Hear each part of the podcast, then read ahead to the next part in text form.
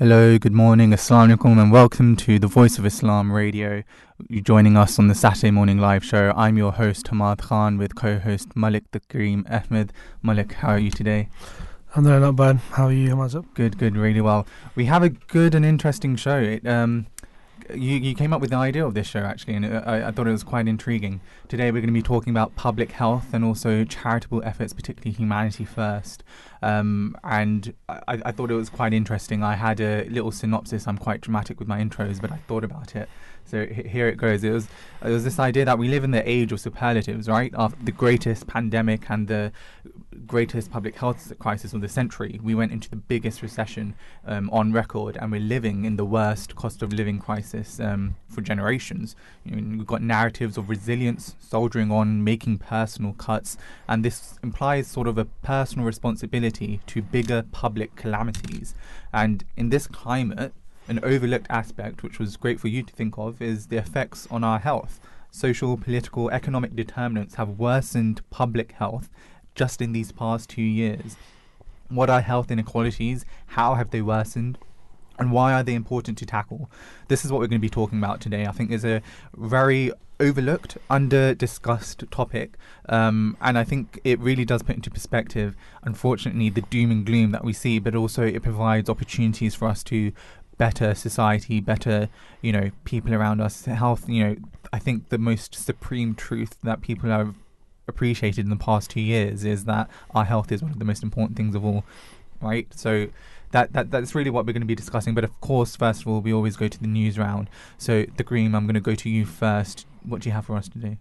Absolutely. And before that, I just um, I don't want to take full credit for the public health because it came about as a as as I was deliberating about my career choices and potential career pathways and uh, the educational choices I have to make um, to go on their career pathways. And you know, public health has always been an interest of mine. But as you said, it's so so pertinent and so poignant to look at um, you know the world through the lens of public health. It's become so much more relevant over the past two years that I think you know I thought it'd be a really good show. Uh, topic and a really good uh, thing to talk about for the next two hours. So. But yes, absolutely. So with our news topics, the first one uh, comes from the entertainment side, but you know, got a bit of politics in there as well. So, Boy George um, tells Matt Hancock that he has been hating on him in ITV's I'm a Celebrity, Get Me Out of Here. So, that the singer apparently told Matt Hancock that he found it difficult to separate the politician from the person before he apologised to the MP for his behaviour. Interesting, you know, when I first heard of Matt Hancock going on I'm a Celebrity, my, my first two questions were what is I'm a Celebrity and why is I'm Matt Hancock going on there? um, I confess I haven't watched a single episode yet, and I'm not quite sure what it is. But it seems to be some kind of entertainment reality show where people are locked up in an area and, and um, deprived of their luxuries uh, of uh, sleeping in a, a, warm, comfortable bed. I suppose. Um, not not too bad. It sounds. Uh, we do that just every time, every year anyway. But um, it, no, it seems interesting why a politician, a paid member of the public, um, you know, someone who's been paid, you know, out of the uh, out of our taxes is is going, is going to be going on this show, um, where perhaps you know people argue he should be doing his job as a politician as an MP. Mm. Um, but you know, when I first heard the reason why he was going, you know, to access to increase people's access to politicians, you know, I thought, you know what, that doesn't sound like a bad idea. now I don't know the ins and outs of it, but from a very superficial point of view, it does kind of make sense that to make politicians seem seem more accessible to the people. And instead of having a polished PR version of them presented to the public, perhaps we might see a bit more of a raw, uncut kind of character coming through. Um, what do you think about that? I I've got thoughts on this. Mm-hmm. I, I am going to try and tame myself when I say this. I think it's the most disgusting, deplorable, reprehensible thing that an MP in his position with his history mm-hmm. can even think of doing. There there, there is, I think, um, some uh, context to it as well, which again doesn't add to any sort of moral reasoning that he tries to drape over it. He's got a book that's coming out, and I think this is part of the PR, the public PR. Mm. Of course, he's got he he, he also went on the podcast. Um, a Steven Bartlett podcast you might have heard of. He Steven Bartlett, he, he um, the Diary of the CEO podcast rather. Oh, okay. Um, and even though Matt Hancock isn't a CEO, he I guess he was an interesting guest to look at. Um, in terms of the you know he had a very public affair, went against the rules of the lockdown, and he was there to clear up his um name if you if you can do that and i guess this is a continuation of that he's trying to build up a better public image I think it's absolutely disgusting. Oh, You've got a four hundred thousand pound, you know, income fr- from this show, and in your name, on your hands, there was a medical workforce that was dulled because of your incompetence in not providing PPE. Um, you have COVID uh, in care homes, and then you had an increase in mortality of elderly patients who shouldn't have gotten COVID. And just largely, there's wider tweets. I now I'm not speaking from a personal capacity because I'm, you know, I, I'm I'm not in the professional medical workforce. But the wider sort of um, issue against it is that he's just got blood on his hands, and yet he's just there frolicking about um, in a set in a jungle. You know, he got bit by a scorpion, a scorpion apparently, or whatever else. But it, it's just it's you really do reduce politics into an undignified and, po- uh, and being a politician into an absolutely undignified thing. I, I Mm. thought about that the, the other day. I really don't think being a politician is a dignified job. I'm I'm sorry, this is a personal position. It's just I, you've you've got the country in shambles, and obviously we will talk about that in a Mm. moment. But to have the gall to go onto public TV and Mm. make either a joke out of it or even just ignore it in a sense and just deep go into you know sort of an entertainment activity. I, I just don't I don't know what his end game is, and I think it's really it's awful. I think. It's a debacle. Yeah, yeah, Debacle. it's uh, yeah, it's uh, yeah. I, not much more to say on that, so I'm gonna I'm gonna move on to my my story if you don't mind. Swiftly move on. Yeah, swi- swiftly move on. I'll, I'll, I'll go into um, a bit of a calmer one. This is just about um, COP27. So you, I don't know about you, but I never really heard about COP before until COP26 last year. And um, obviously, it's the um, international conference um, for climate change and action and um, delivering policies. And I just thought uh, to bring up a news article that. Because apparently COP27 came and went, I don't know, but it was just interesting to see after all the fanfare what are the four main conclusions from it. First of all, they um, one of the th- uh, things in negotiations that came out is to accept loss and damage. So the big sticking point here is to actually develop a global fund to help countries deal with the immediate impacts of climate change. So you can imagine countries like Pakistan, who at one point had one third of their country underwater. Right? Hopefully, I'm not making that up on air, but um, uh, essentially, how can you provide funds that can ameliorate damage to infrastructure, damage to life and health? Mm. um, also setting up emergency responses. And we, I guess we'll be talking about that in some aspect in the second half of the show with Mm. Humanity First. Um, but it's interesting because it's about, I guess, climate reparations because countries that are most affected by climate change are lower income countries. For example, you can talk about countries in the Middle East or low lying areas. Yet they're the ones that are least contributing to uh, global CO2 emissions. They don't even have the economy to, you know, um, shoot out those CO2 emissions into atmosphere. Um, so it's an argument that it's only right for us to develop a global fund to help these countries that are disproportionately affected by climate change effects. Second thing, uh, phasing out all fossil fuels. Really interesting and extreme language. Where richer countries apparently now want to phase out the use of the most polluting fossil fuel, f- fuel um, uh, although larger developing countries, including India and China, have not. Um, that's unsurprising. India and China have um, benefited most vitally from um, fossil fuels. There's also, I'm reading a book called Fossil Future, where um, the author argues that actually um, it's more significant and appropriate for human flourishing to continue with uh, fossil fuels. Fossil fuels, essentially, in his argument, is that um, are vital for human flourishing and human development. It's a cheap uh, energy source, and we shouldn't offset it with some of its pollutory effects, and rather we should look for ways to have best of both worlds rather than phasing out completely. So it's interesting that that, that narrative never gets um, sent into policy. Third thing is keeping 1.5 degrees alive. So this idea of um, re- redu- basically keeping the public narrative of reducing the global rise in um, temperature by 1.5 degrees because that's apparently um, I guess lethal um, overall for our global health systems. And finally, the the most important, I guess, um, most insightful thing from the conference was this U.S. and China relationship. Um, so President Biden and uh, President Xi Jinping, um, they had a meeting which considered to be, I guess, a thawing of those uh, relations. Apparently, they've um, gone at it again in some sort of trade route. Apparently, um, America is not accepting trade, particularly from GPUs and um, developing technology from China. Sounds really technical, not really Mm. fancy at all.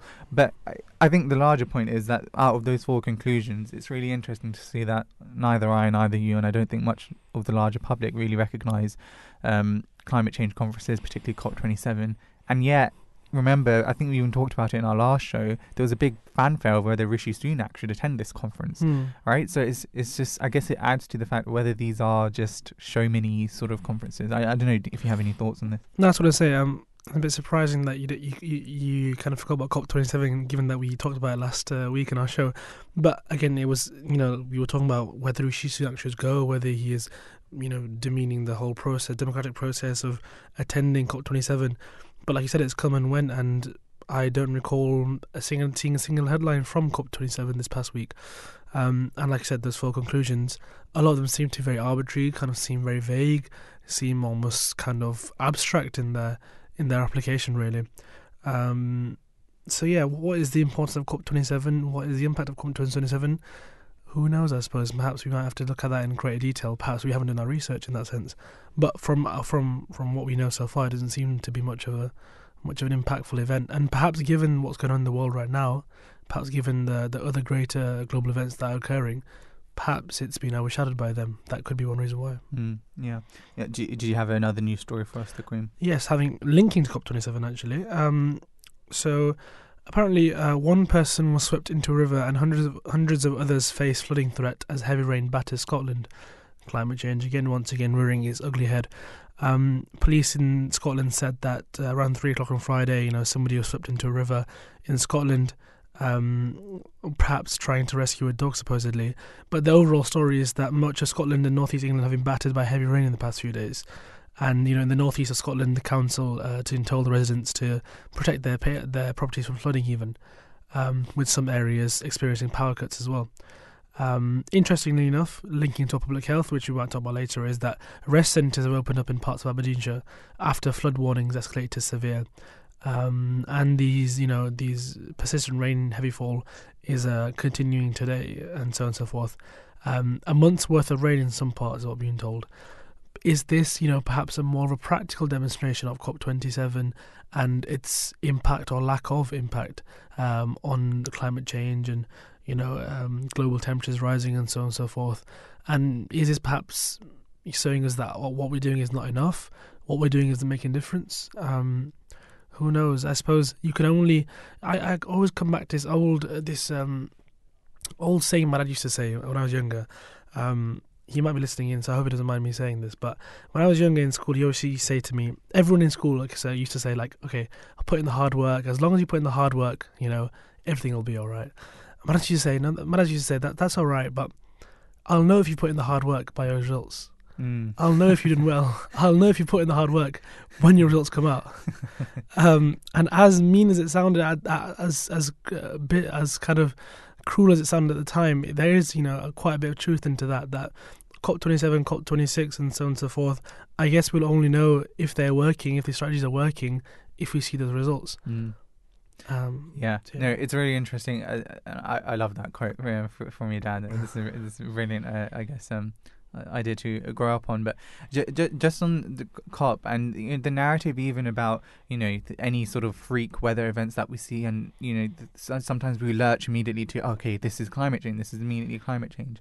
I, I, I had a climate change and health module during my masters. It was one of the best. I, I wasn't planning on taking it, but it happened to be one of the best modules I've taken so far in my higher education, um, purely because it d- dealt with scientific uh, knowledge dissemination and how things can be mistranslated. Right now, there is no evidence to suggest that there is a increase in frequency for um, harsh weather patterns, including wildfires and including tornadoes. You don't hear that mhm. right? And we're very quick to say, for example, whether you know a river has bursted its banks or it's climate change, for example. I remember sitting down um, next to um, a woman at an award ceremony. This was for like sustainability in healthcare, and she was she she did some stuff in sustainability healthcare, and she said in her hospital the um, w- one department had entirely flooded, and they went to write to the Guardian to say, look, you need to publish this. This is you know the effects of climate change. We can't do our operations this is, you know, clearly um, a perfect example of how climate change can harm people's health, right? And she, without a hint of irony, she also said it, it was later found out that there was plumbing issues and that could have um, contributed to it. But that's not the point. She's like, it's climate change and it's this. I was like, how can you be so? You know, I, I feel like the the idea of climate change really does. Um, evoke a lot of strong emotions and people perhaps um, are quick to lose um, wider senses of things. That's not to say that the urgent action is needed, um, that fair action is needed, that climate justice needs to be established too as well. Um, and so yeah, we definitely uh, do need to do all of that. I'm going to quickly move on to my next news story because I think it's just um, really interesting to talk about. Um, it's this whole idea about sports washing and um, Qatar hosting the uh, uh, World Cup. Uh, Gary Lineker said he won't be getting any Qatari money, but obviously he's still attending um, in his uh, capacity as a host. Joe Lycett was a comedian who's famously publicly challenged David Beckham to say to uh, stop his attendance to, to Qatar and getting any sort of endorsement deals there, otherwise he'll publicly shred ten thousand pounds of money, which a in itself is illegal, and there is conversation about whether he can pin res- responsibility onto another person when he's the one committing the actions, particularly in this climate of Mm. cost of living. How can you be shredding that much amount of money Mm. for just a statement? And then finally, Piers Morgan as well. He he quite. Uh, it's very weird when you start to agree with Piers Morgan, but he very uh, quietly said that you know this whole debate is uh, laced with rank his- hypocrisy. Eight countries of the last thirty-two, so the quarter uh, quarterfinal countries in the quarterfinals of the World Cup, they outlaw uh, homosexuality or they have other uh, rules that are um, endemic to their country and cultural practices. Yet we Mhm. don't see any sort of advancements and protests on them either. Of course, there was now this issue about Qatar banning completely any sort of selling and drinking of alcohol as well, which has erupted Mm. into outrage. And just to end on it, someone did, someone tweeted, and I thought it was quite pertinent. He said, maybe a massive international celebratory event, celebratory social event, not being entirely centered around alcohol for once isn't such a bad thing, right? Mm. Uh, that just really brings it. How global can something be when you're espousing some particular values onto a country that doesn't really practice them? Wonder if Mm. you have any thoughts on that. Yeah, again, it's a very interesting issue. uh, Homosexuality and you know not drinking being you know central to the issues of Qatar hosting the event due to being an Islamic country. Um, another key issue actually is about you know along with that. Um, I think you explained really well the issues regarding them, but I just want to to focus a little bit more about the the issues of migrant workers and the living conditions of those migrant workers. I think that's another interesting aspect Yeah. because if we're talking about um, you know building stadiums for the Qatar World Cup. And if we're th- talking about, you know, things that are endemic to that country, then I suppose one of the key humanitarian issues in that country is, is you know, like this crisis of um, Qatar, uh, you know, Qatar paying uh, people from abroad, uh, Im- almost importing them en masse t- and paying them very little wages and horrible living conditions and Mm. You know the deaths and so on and so forth that are, that are happening in, in building those kind of stadiums. Perhaps you know we should spend our time and effort focusing on those issues rather than uh, issues of you know more more moral issues because I feel this is a little bit more substantial. And people did bring that up, and then it's just uh, it's, you know, someone else tweeted. I thought it was quite um, succinct in saying, "Why are people so vocally against the World Cup being held in Qatar, but don't say a word against our government doing trade deals and selling arms to the Gulf states?" So, is any country really morally clean enough for you to not point fingers if they're, uh, you know, hosting a World Cup game? I don't think so. You know, if you come here, we we do this moral posturing, and we think that you know certain countries, particularly within Western nations, are are, are a, bit, a bit more um, adapted to, to holding such um, global um, and um, international events because we're morally clean. Hmm. No, we just do it behind closed doors, and much of the public aren't aware of Mm. much of the issues that face us. Uh, but that's that. I just want to m- move on. I think the Kareem had a f- final um, news story. Oh, no, you didn't. I that that was on me. So yeah, that that's that's essentially the news story that we're covering. Um, you know, I, I think it's always interesting to go over the news before so that we can just um, s- sort of see what uh, what the context is in the week. And um, it's really interesting because there was another news story that I was going to go into, but I think it ties much into the um, show overall that I'm going to save it there. And then Sure. you might have heard of it. It was about a two year old child who um, died, particularly because of the mold um, in his household. Um, that is a perfect example of public health and how it's affecting our health and the deterrence of health. Mm. And that's really what our show is going to be about today, right? So, in these past two years, we've seen loss of life because of COVID, obviously, you know, increasing mortality rates. But with that, we've seen loss in income. You've had social distancing and lockdown. You've seen loss of jobs, the highest unemployment ever on record. I still remember, you know, I think billions of pounds lost just in um, the US and the greatest um, unemployment line that, that was observed. And then you've got an increase in food banks. You've got, I, I think people even forget that UNICEF was sending in food parcels here to to England Mm. um, and to wider to a wider UK as well. Mm. So and, and we're very quick to just gloss over, and I guess it's because you know it's a personal dark time for most of us who don't really want to remember it. But it's not been a great sort of period, and the fact that overall public health has worsened and life expectancy for the first time on average has actually decreased by one or two years. Um, it's it's just. Um, I think I think really stark. I, I, was wondering whether you have just any reflections, particularly um, the Kareem on p- public health, or whether whether you've seen much of it. Do, do you have any sort of personal, I guess, you know, reflections on how it's been in the past two years, and then we can move on and talk mm. about the show overall. Yeah, so like I said uh, earlier on, you know, I've always had like a lifelong interest in public health. For me, public health is the issue of, you know, I went into medicine to help people. I still remember writing my personal statement that serving humanity is is is, is my my mission. Uh, you know, as an Ahmadi, as a Waqf-e-Nau, a member of the Waqf-e-Nau scheme of the of the Muslim community, serving humanity is what I'm focusing on. And by medicine and healthcare, you know, I can see patients and you know make a big difference to their lives. But public health for me, I always say this. I explained to my father is that so I can do 10 surgeries a day, 5 surgeries a day. I can see 10, 20 patients a day, right? Let's say. But with public health, I can have the potential to affect the lives of 10, 20, 30,000 people a day. And the policy making and the public health policy making and the initiatives that you can uh, you can start, you know, the projects that you can do, they have the potential to make, you know, a significant impact to the lives of many, many people. I'm just going to relate one one story here. Um, which uh, for me kind of cemented the importance of public health in my mind. So I had the opportunity to go to Pakistan mm. uh, last year, well this year actually, 2022, um, and complete uh, an internship for a week or so mm. in uh, the hospital there in Rabwa in Pakistan. And I saw a patient there, um, I'd say three, four months old baby, I think it was. Could be wrong, could be younger and she came in with severe liver failure, jaundice, uh, classic presentation of liver failure.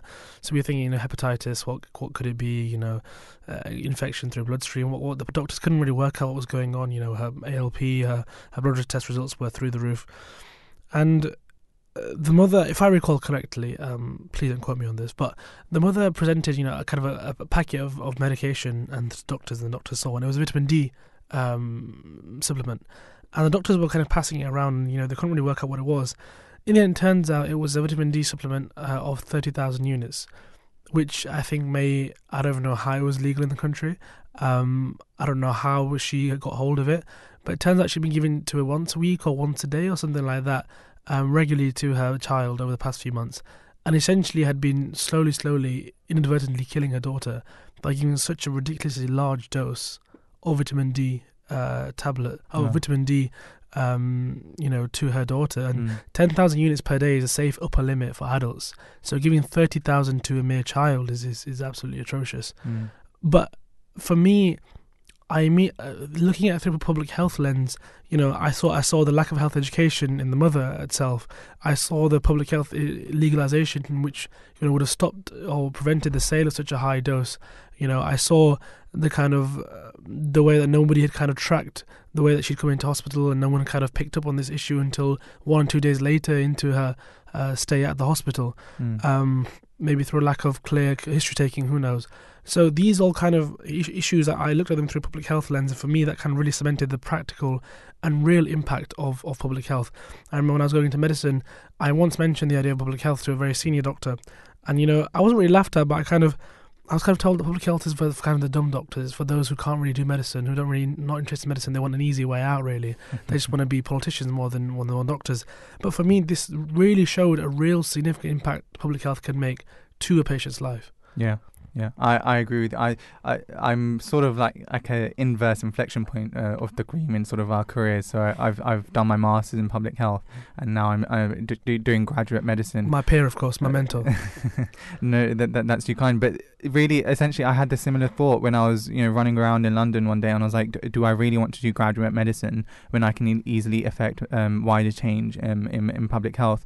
And I realized, and I had a similar thought to you, and it's about not just the patients that I'll see in my clinic um, it's about getting the skills so that I can affect um, my invisible patients, the patients who won't have the privilege to come to your clinic, the patients who are dispossessed, disenfranchised by whatever wider factors. Maybe it's as simple as a language barrier, maybe it's health education, maybe it's wider in, in inequality and access to healthcare.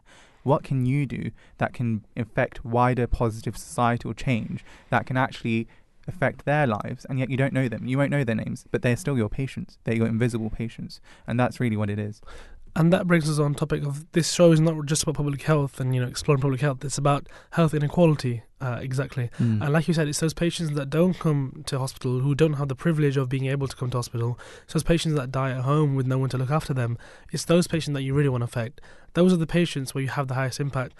Um, one study that I mentioned, I think I mentioned last week as well. I'm going to bring up again.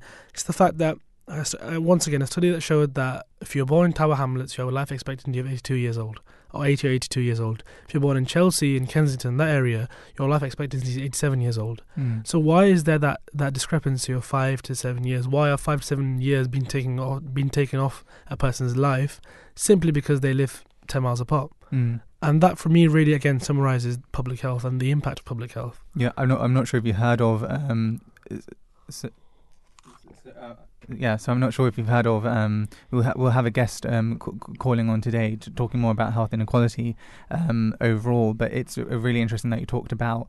Um, you know, th- th- there's a study talking about he- uh, health inequality, life expectancies across the tube. There's a social gradient of health. So if you go outwards of London, your life expectancy decreases by a year from every stop that you take, uh, and that really is um, a, a, a stark example and display of um, inequality in in health overall. And actually, we've got a brilliant guest caller on today um, who uh, will, I guess, enlighten us more on this conversation. We have Sanda Ismail, a senior lecturer in public health um, at University of West England in Bristol. Uh, Bristol sorry, um, he's done much work. Um, he's a master's degree in public health, a distinction and PhD, um, and looking particularly about health inequalities overall, um, particularly in the dementia population. but Sanda Saab, it's really a pleasure to have you on. Thank you so much for coming on Voice of Islam today. Um, Jazakallah, thank you for having me, and assalamu alaikum wa rahmatullahi wa barakatuh.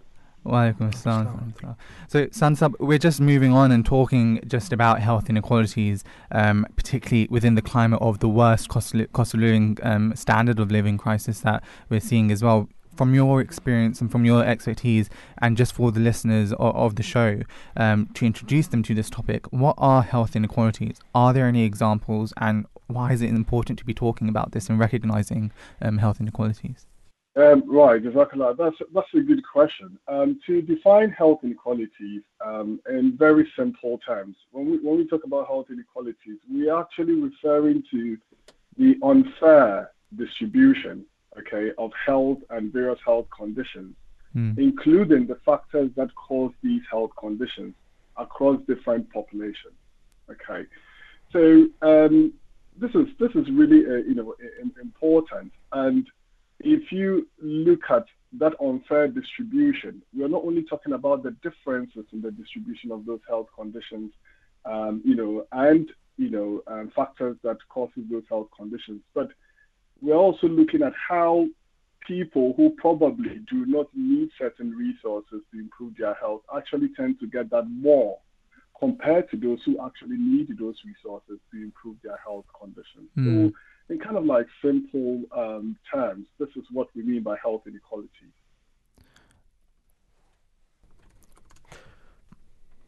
Yeah, no, thank you so much for that. I, I just want to also say, uh, then, why is it important, I guess, um, someone might ask, to recognize health inequalities mm. and act to reduce them? Absolutely. So, um, you know, it's first of all, it's a very prevalent, um, you know, problem when it comes to public health.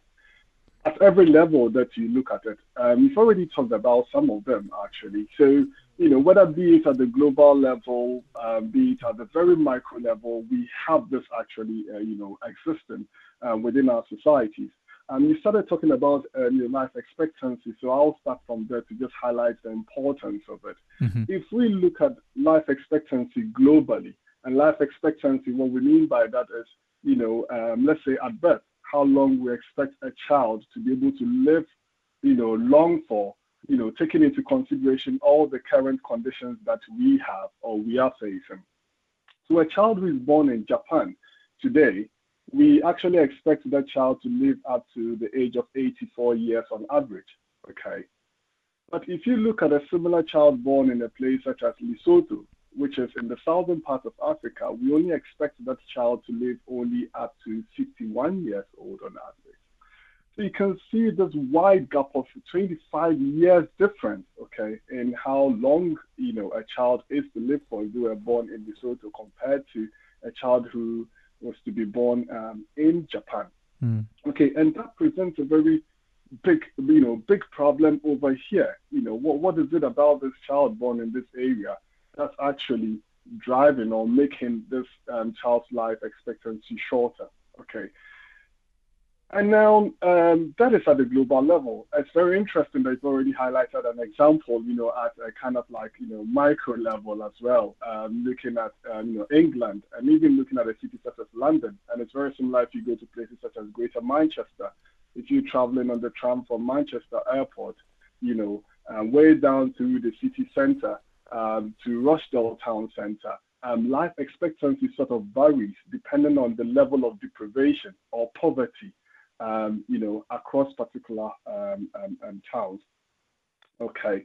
Um, looking at the resources that we have in the world here, I think it is now very obvious that we've got very limited resources when it comes to promoting the health of populations. Mm. And therefore, it is very important for us to be able to identify those who actually need these resources the most. That is the only way we can bridge that gap in inequality when it comes to health and mm. access to health, uh, for example. We've seen recent examples in the COVID 19 pandemic where we've actually seen that those countries that have been greatest hit with the burden in terms of mortality of COVID 19, and these are usually you know, the low and middle income countries who actually need these vaccines, okay, um, actually are those who have less access um, to these vaccines. So the only way we can you know, enable that fair distribution, okay, of those health resources if we start to understand, you know, um, those health inequalities and therefore, you know, channel those resources to those who need it um, the most. Absolutely. Um, you know, that's quite a comprehensive overview. I think our readers will have understood much from that. Just um, in regards to the current cost of living crisis, you know, we've heard quite a few, uh, quite a lot recently in the media about the issues regarding fuel poverty and the effects that's ha- that's having. You know, how so many more people are turning to food banks uh, for support. Um, people, you know, that have you know that two income, uh, you know, two sources of income in the family, but they're still having to you know turn to food banks because they're struggling to pay their rent, pay the increased bills, and so on and so forth. So how do these kind of how is this current cost of living crisis really? How is that affecting health inequalities? Um, sure. So to start off with, in public health, when we are thinking about the factors that affect the health of people, we look beyond those individual related factors that affect the health of people. Okay. So we are looking beyond things such as the lifestyles of people. Uh, we are looking beyond things such as you know, um, the biomedical factors that affect people, um, but looking more broadly at all those social, ecological, and economic factors that affect the health of population. And, you know, be it uh, being occupation uh, or employment, um, be it the natural environment um, or the built environment. I heard you talking earlier on about climate change. Okay, we're looking at all these factors that impact on the health of people, you know, including obviously income, okay, which is related to um, you know employment and occupation. So currently, if you look at you know the fuel crisis, you know some um, groups of people um, you know struggling to be able to afford the energy bills, and we are in the winter now, in the winter months, okay. Um, those living conditions, okay, have an impact on the health of people. And when it comes to health inequalities, unfortunately, um, those whose health or are actually facing the greater burden of health are those who actually do not have, um, you know, are disproportionately affected when it comes to things such as fuel poverty. What this does is that it just increases, you know, um, the, the, burden on, on, on health conditions that can develop as a result. I heard you earlier on talking about a child who died, you know, in, in England in a house as a result of mold um, being, you know, being in the house, for for instance. So while these conditions are affecting the living conditions of these people, it is contributing to the already existing high burden of health conditions that some groups of people, you know, are facing um, at the moment. So yes, all those, um, you know, changes in those wider determinants, including for poverty, definitely have a direct impact on the um, health inequalities of the populations in our society. All right, thank you so much, uh, uh Sunday Smith. I, I, think that that really does um, c- clarify, you know, the context because we do hear about, you know, the how unequal the impact of COVID 19 and its indirect impacts, and we're not just talking about mortality, you can argue that everything that we've experienced in these past two, three years has precipitated from um, the COVID 19 pandemic. How how is it really impacting our health? I, I think that was a really good cursory um, overview at the Green. You might, did you want to have something to add? Yeah, absolutely. And, you know, before you ask a final question as well, I was I was thinking about this. You know, we've highlighted the the the vast you know majority of health inequalities and the recent increase in them. Are there any kind of ideas that you might have, uh, Sab, about you know how can we go about addressing this? Now, this is something that we're going to cover in the later half of our show as well, especially. But overall, you know, what are the key kind of themes or kind of key principles which we should base um, our kind of activities on addressing those health inequalities, and what kind of key ideas should we start um, by building our you know foundation for addressing those those uh, inequalities? Um, very good question, uh, Malik. So, um, as I said, I mean, in, in health inequalities has been a very long-standing um, problem across the globe. And, and, just to take the case of um, England, uh, for example, I mean, um, England has been struggling to bring, bridge the health inequality gap for the past 30 years and has still not been able to successfully do that. So there is, um, you know, um, a publication known as the Marmot Review, for example, which in 2010 um, looked at the differences in health of populations across England and Wales and realized that, you know, there were these stark inequalities, you know, just usually based on people's social identities for example, based on their ethnicity or age or gender or where they actually lived based on their deprivation. And 10 years down the line, um, in 2020, you know, that, that, that was um, reviewed and actually realized that that inequality gap has still been widening. It's not, it's not closed in a lot of areas. And the COVID-19 pandemic hasn't, you know, helped it either, has actually widened, um, you know, that, that gap. So in the past, the way we've been approaching it, we've been approaching it the wrong way. So we've been focusing on trying to improve um, individual level factors to help break those health inequalities. And so, as I said before, we're sort of looking at things such as, you know, the lifestyles of people, for example, things including diet or the way people go about accessing healthcare resources or taking care of themselves. What that did is that it shifted the blame to individuals in the population. So where individuals were sort of responsible for their own health. You know, for example, if you um, have diabetes, it's because you are taking too much sugar, okay, into your system. So that is your fault. You shouldn't have been doing that. And therefore, we were always focusing on how the individual can change their behavior, how the individual can change their lifestyle factors. So it was very victim blaming. And this is one of the reasons why we've still not been able to solve this problem. Currently, there are, you know, you know, of course, several new approaches that we are looking at, but kind of like two two important ones here are looking at those structural determinants of health, okay, and also looking at what we call intersectionality um, factors that influence health inequalities. And I'm going to break this down a little bit further. What we mean by those structural determinants of health is we need to be looking at those wider factors that shape people's, you know, um, vulnerability, okay, to those health conditions. What I mean by that, uh, you know, structural means looking at things such as policies, for example, looking at things such as um, changing the wider environment.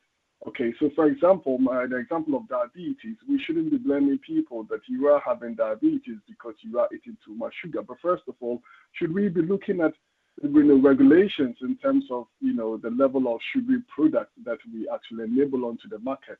Um, you know, for example, things such as the sugar tax um, in England, for example, should we be looking at things like that that can actually help reduce the access to those kind of unwholesome um, products?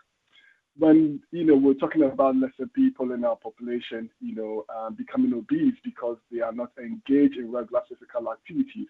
So rather than you know, looking at it at an individual level, behavior, the, blaming the behavior of people, should we be thinking about, you know, to what extent do we make um, communities, okay, who don't have access to green spaces and parks and safe environments for them to exercise, should we be thinking about changing those built environments to enable those active um, behaviors to take care of those health conditions? And you can see that what this does actually is that it shifts the responsibility from the individual onto the policymakers, okay, onto the politicians, okay, and this is now one of the angles that we think can help you know, reduce the inequalities in society. So give more access, you know, in terms of those structural determinants to people who need it, including mm. things like access to healthcare, including things like access to good medicines. Mm. Now, the other aspect that I mentioned about the intersectionality um, focus of it is for a very long time, when we talk about inequalities, we always look at the differences in those health conditions between people of different social identities, be it ethnicity, um, be it religion, be it age, be it gender. But the reality is that there is no single person with one social identity. Okay, so if you take any individual at all, so you are either, you know, a black man who is a Muslim, who is a with a particular in, within a particular age category and living in a particular area. So you've got all these social identities intersecting, and these will help explain the accumulation of any disadvantage or advantage, okay, to health that you may have. And once we do understand that, that gives us the opportunity and you know and, and define help us define ways that we can tackle any burden that those populations are facing as a result of the intersectionality of those social identities. Mm. I, I'm so glad you actually talked about um, wider structural determinants of health um, j- j- just initially, um, be- because what we're seeing now is a collapsing of care around the individual. Even now, I, I was sitting in uh, a GP uh, clinic, and just the, the of conversation is usually um, the GP saying, "Okay, for the patient, you need to do this. You need to be doing this. You should be taking more steps. Mm. You should be doing this." And it's really well, actually, I think p- particularly the clinical workforce, but also everyone else who's in a position of, um, you know, addressing you know patients' health should recognize what what are the contexts and environmental contexts and the political contexts that are determining people's mm health. Um, I, I think it's completely um, entirely overlooked.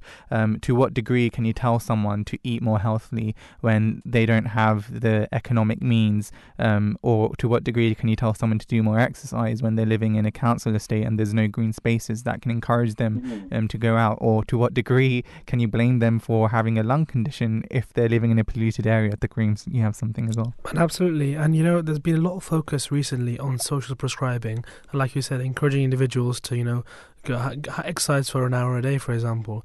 Some people, you know, their lifestyle is not is not structured for them to allow them to do that, or their environment is not structured for them to allow to do that, and they don't have the resources and the, you know the the uh, the freedom to do that. So really, like I said, we need to be focusing less on the individual and more on the policies and the kind of the projects that we can put in place to ensure that you know we don't have to make people you know feel guilty for you know their weight or their illnesses because you know at the very heart of it that's just going to make things worse really mm-hmm. oh you open the social prescribing can mm-hmm. that's a that's a whole other conversation but Sanders just before you, you leave I, I, also wanted to spotlight your inc- incredible research that you're um uh, you're involved in um, particularly in inequalities in developing de- dementia before covid dementia was considered the biggest disease of the century and I think it will actually hold that title once hopefully, God willing, we remove ourselves from the effects of this pandemic because unfortunately, the burden of dementia with the projected um, increase in age related burdens and increase in life expectancy, it's only going to increase.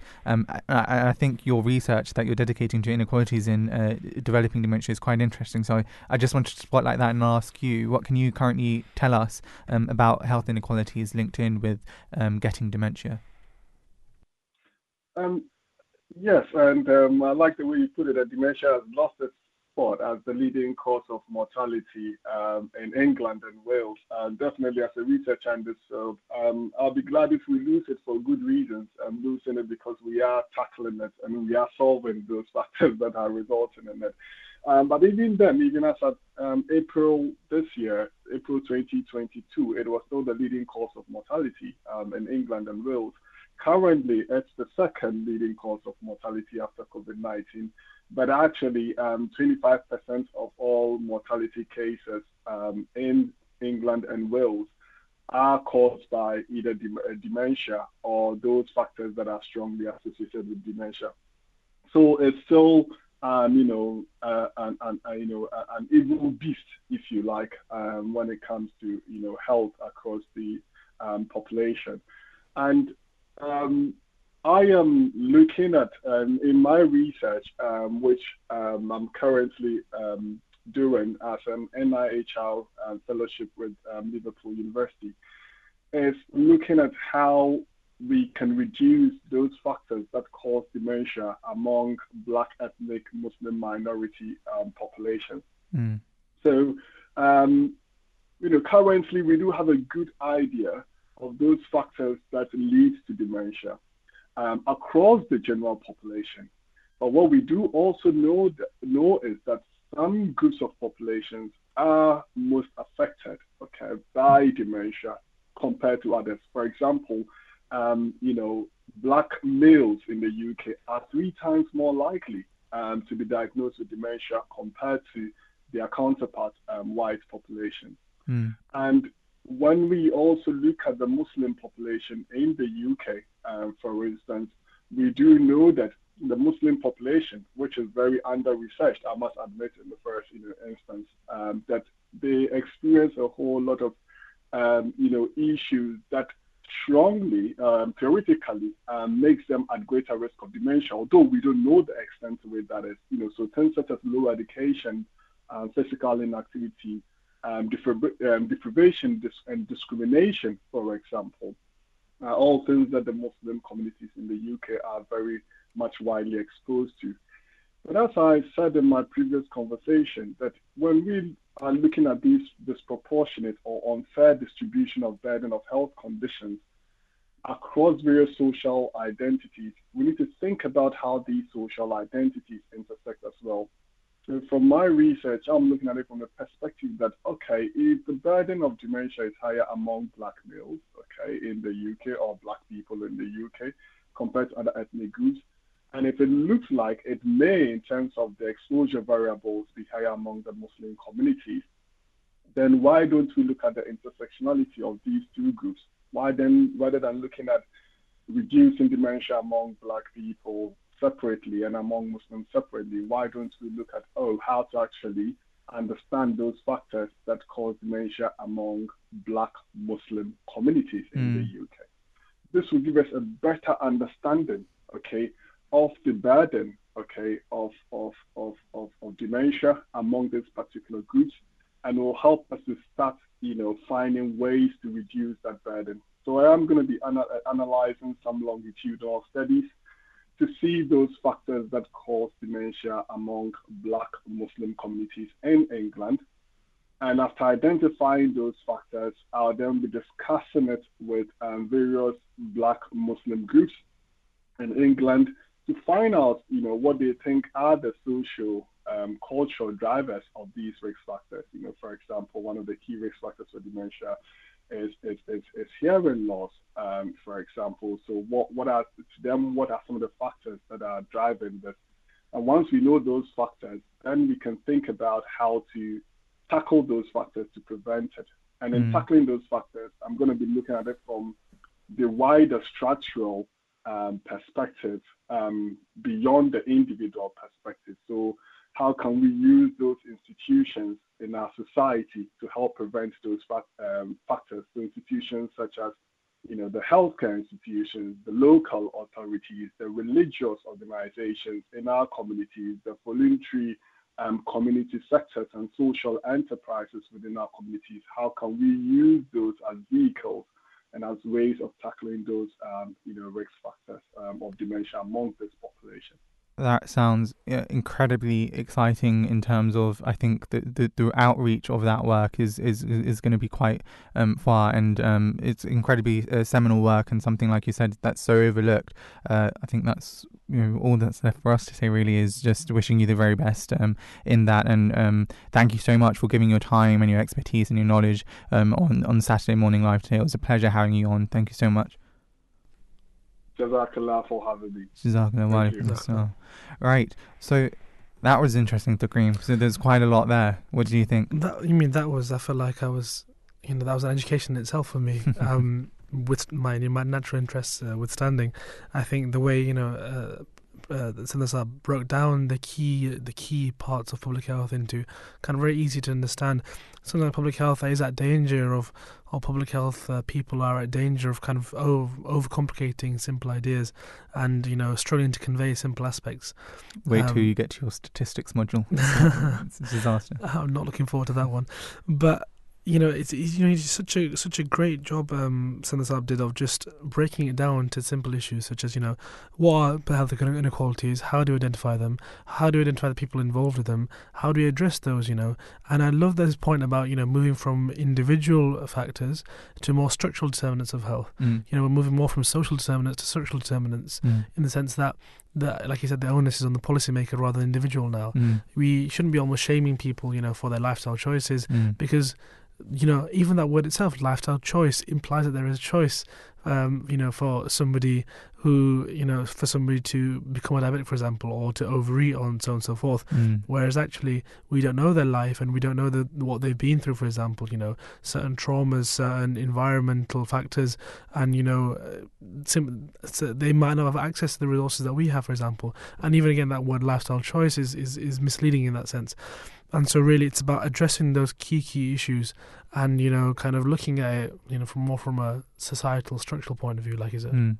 I, I mean, I've had much conversation about wider systemic change, policy change, and you, you know also ch- changing clinical practice so that we're not blaming the individual. We're looking more holistically at Mm. the wider deterrents that the patients face. And th- one of the key issues, I, I, I talked to an author um, about this who talks about um, how we can change clinical practice for the better, and he said that you know it actually has to start with the patients because sometimes the patients come in clinic and they seek for a medical cure when really what they need is uh, an investigation in their wider determinants and lifestyle factors um, that can help them. For example, rather than me giving you an SSRI for depression, really, what what, is it that's causing you depression? Is it financial stress and worry? Is it, um, you know, whatever contextual factors that you're experiencing? Similarly, more medically, you can t- talk about diabetes. Is it that you don't have access to certain nutritional fu- food? It's so much cheaper to get frozen food from wherever else now than it is to actually get fresh organic um, produce. Um, I, I've, one thing that I wanted to pick out from um, S- uh, S- S- uh, um, incredible um, conversation was the idea of health promotion. I want to pick your brains on this as well as a medical student because I think it's important, and also for listeners as patients. Unfortunately, we're perishable. We will always be in a patient position as well. It's interesting to, I think, talk about health promotion. As a medical student, you've done quite a lot of lectures. You're, you're now in your third year, right? yeah Yeah, so that's like thousands and thousands of hours of lectures, um, and uh, you know, uh, personal uh, studying in the library as well. Mm. You can probably tell me, you know, perhaps not from the memory, but about the pathogenesis and the pathophysiology of cancers, right? How does Mm. cancer come about? How does it Mm. grow, right? Mm. Even dementia, for example, we Mm. know that there's certain proteins that grow in the b- uh, brain. They become plaque-like. Mhm. They would, you know, they lower the activities of our neurons, you know, Mm. our cells in the brain. Mm. You can tell me much about you know, perhaps even kidney failure, right? Mhm. or wh- whatever else there is. Can you tell me the pathways to good health? It's an interesting question come back to me later please after my masters There, well, there, there you go. Therein lies the problem. Mm. There is no education in understanding how health is created. You know, I, I rem- I've, I've written a document, and we're hopefully going to be starting this campaign. And I sent it to a medical student for their um, uh, perspective, and, and she came back and she replied, "Oh, there's a grammatical mistake. You, you've said health creation. Do you not mean health promotion?" I like, no, it's health creation. I was talking to this author, another author, who came up with this idea that hospitals are for repairs, health is made at home and in the communities. Mm-hmm. And this idea of health can be created and not just promoted. As much as dis- disease can be created and disease can be promoted, health also can be created. How can we create health? And as medical practitioners and as future doctors, there is no knowledge that we can pass on to our patients besides just giving pills and procedures and medicalizing everything. And it's a real issue because there are health inequalities. And without understanding how health can be created, how can we truly step forward and, you know, advocate for proper change? That's really what it is for me. And and I think that's a really good point. But perhaps one issue is that you know, and I don't want to be too pessimistic, is that I think that perhaps needs to be a change in the mindset, like you said, of a lot of doctor, doctors and medical students. Like I said, not approaching medicine from a biochemistry and purely scientific point of view, but approaching it from more of a holistic point of view. And by holistic, we mean looking at the social determinants of health, structural determinants of health, and you know, kind of societal uh, issues like we talked about. There is a lot of the mindset, like I said, of doctors. Like when I first into medicine, I told you, you know, public health is kind of looked down upon, and it's kind of seen as an abstract academic idea, and you know, so even now there's some doctors that will say, well, public health is all well and good, but when a patient comes to us with symptoms of depression, if we go and try to tell them about, you know, perhaps we should have more green spaces in the community, they can look at us and think, okay, but doctor, what does that do for me? Mm. And so it still brings us back to that uh, issue of acutely, uh, again, that issue of medicine being an acute, almost kind of uh, treatment thing. And I, I know people hate the word acute, but for me, uh, acute and chronic, like I said, the idea of repairs uh, rather than long term sustainable things. It's the idea that you come in for a condition or a disease, in an illness, you come in, you're treated, you leave. Something else arises, you come back in, you get treated, you leave, and not kind of focusing on giving that education so that, like you said, health can be created at home. I think that's so important, but I think that requires a radical shift in the mindset Mm. of, of medical professionals across the board, not just doctors, you know, nurses, dentists, uh, any kind of healthcare practitioners, really. And how do you go about doing that when we have issues such as, you know, underfunding the NHS and national staff shortage and so on and so forth? People will say, you know, public health is all well and good and having more gr- green spaces and kind of health education is so important. But right now we have three doctors covering the entire A&E. What do we do about that? Mm. So again, it's about convincing people that you know, you know, perhaps priorities need to be changed. Perhaps you know we need to be doing something more about this, and kind of convincing people that you know this really is a priority. This is an investment in the future. You've opened a lot of questions on there, and I'm just Mm. cautious time. We're going to go on to the news, but I think we're going to have to go back on this about the idea of health promotion, about the idea of how can we create um, a better medical workforce, how can we provide care for our patients that's more holistic and long term, and better their conditions of living um, more than just giving them pills. Um, all right, so just after the break, we'll be carrying on more with this and continuing on with our show, talking about public health and charitable outcomes that can better people's lives. Hello, good morning, and welcome back to Saturday Morning Live on Voice of Islam Radio. I'm your host Hamad Khan with my co-host uh, Malik Takreem Ahmed, and for the best part of the past 30 minutes to 40 minutes, we've been talking about public health inequality, health inequalities particularly, and how we can go about what what what what is it? How can we identify them, and how can we best reduce their effects so that we can create a more healthy environment that's equitable for everyone uh, to be in.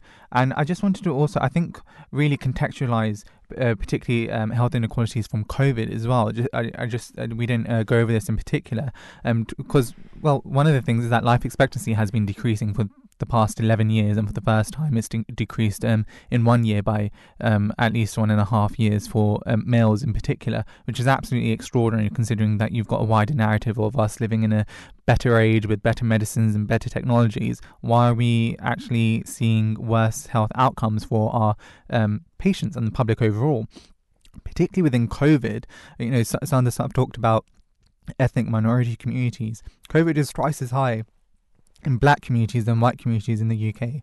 And some 40% of employed women um, globally were working in sectors that were hardest hit during the pandemic. And so th- those with the lowest job security and income were least likely to be able to work from home during the COVID 19 pandemic. And therefore, you had the greatest number of infection from those in the lowest socioeconomic status. So, really, what we're seeing is that disease doesn't infect people uh, on an equal basis. You can actually, you will unfortunately have worse health outcomes if you are worse off in life. You we know that it's also ec- uh, educationally determined as well. Higher education it involves getting a better paying job. It involves getting better security, and therefore you get worse health, um, better health outcomes than than others.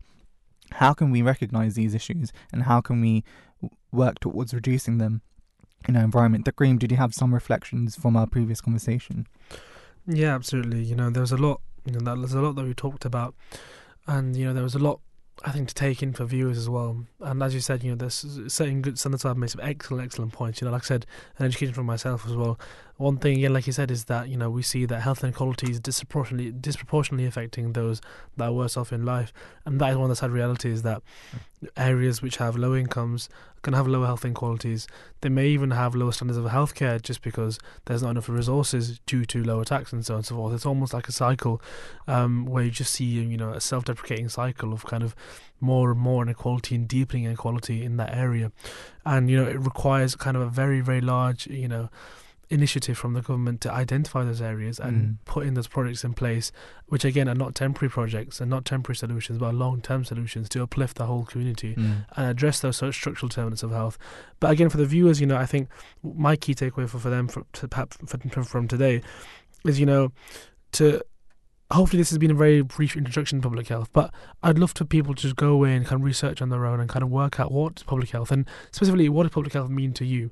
You know, there's a lot of great NHS initiatives online, such as the NHS Couch to 5K run program, for example. You know, that is a very simple um, project, you know, very simple project by the NHS where you can literally go from sitting on your couch to running 5K in the process of a few weeks.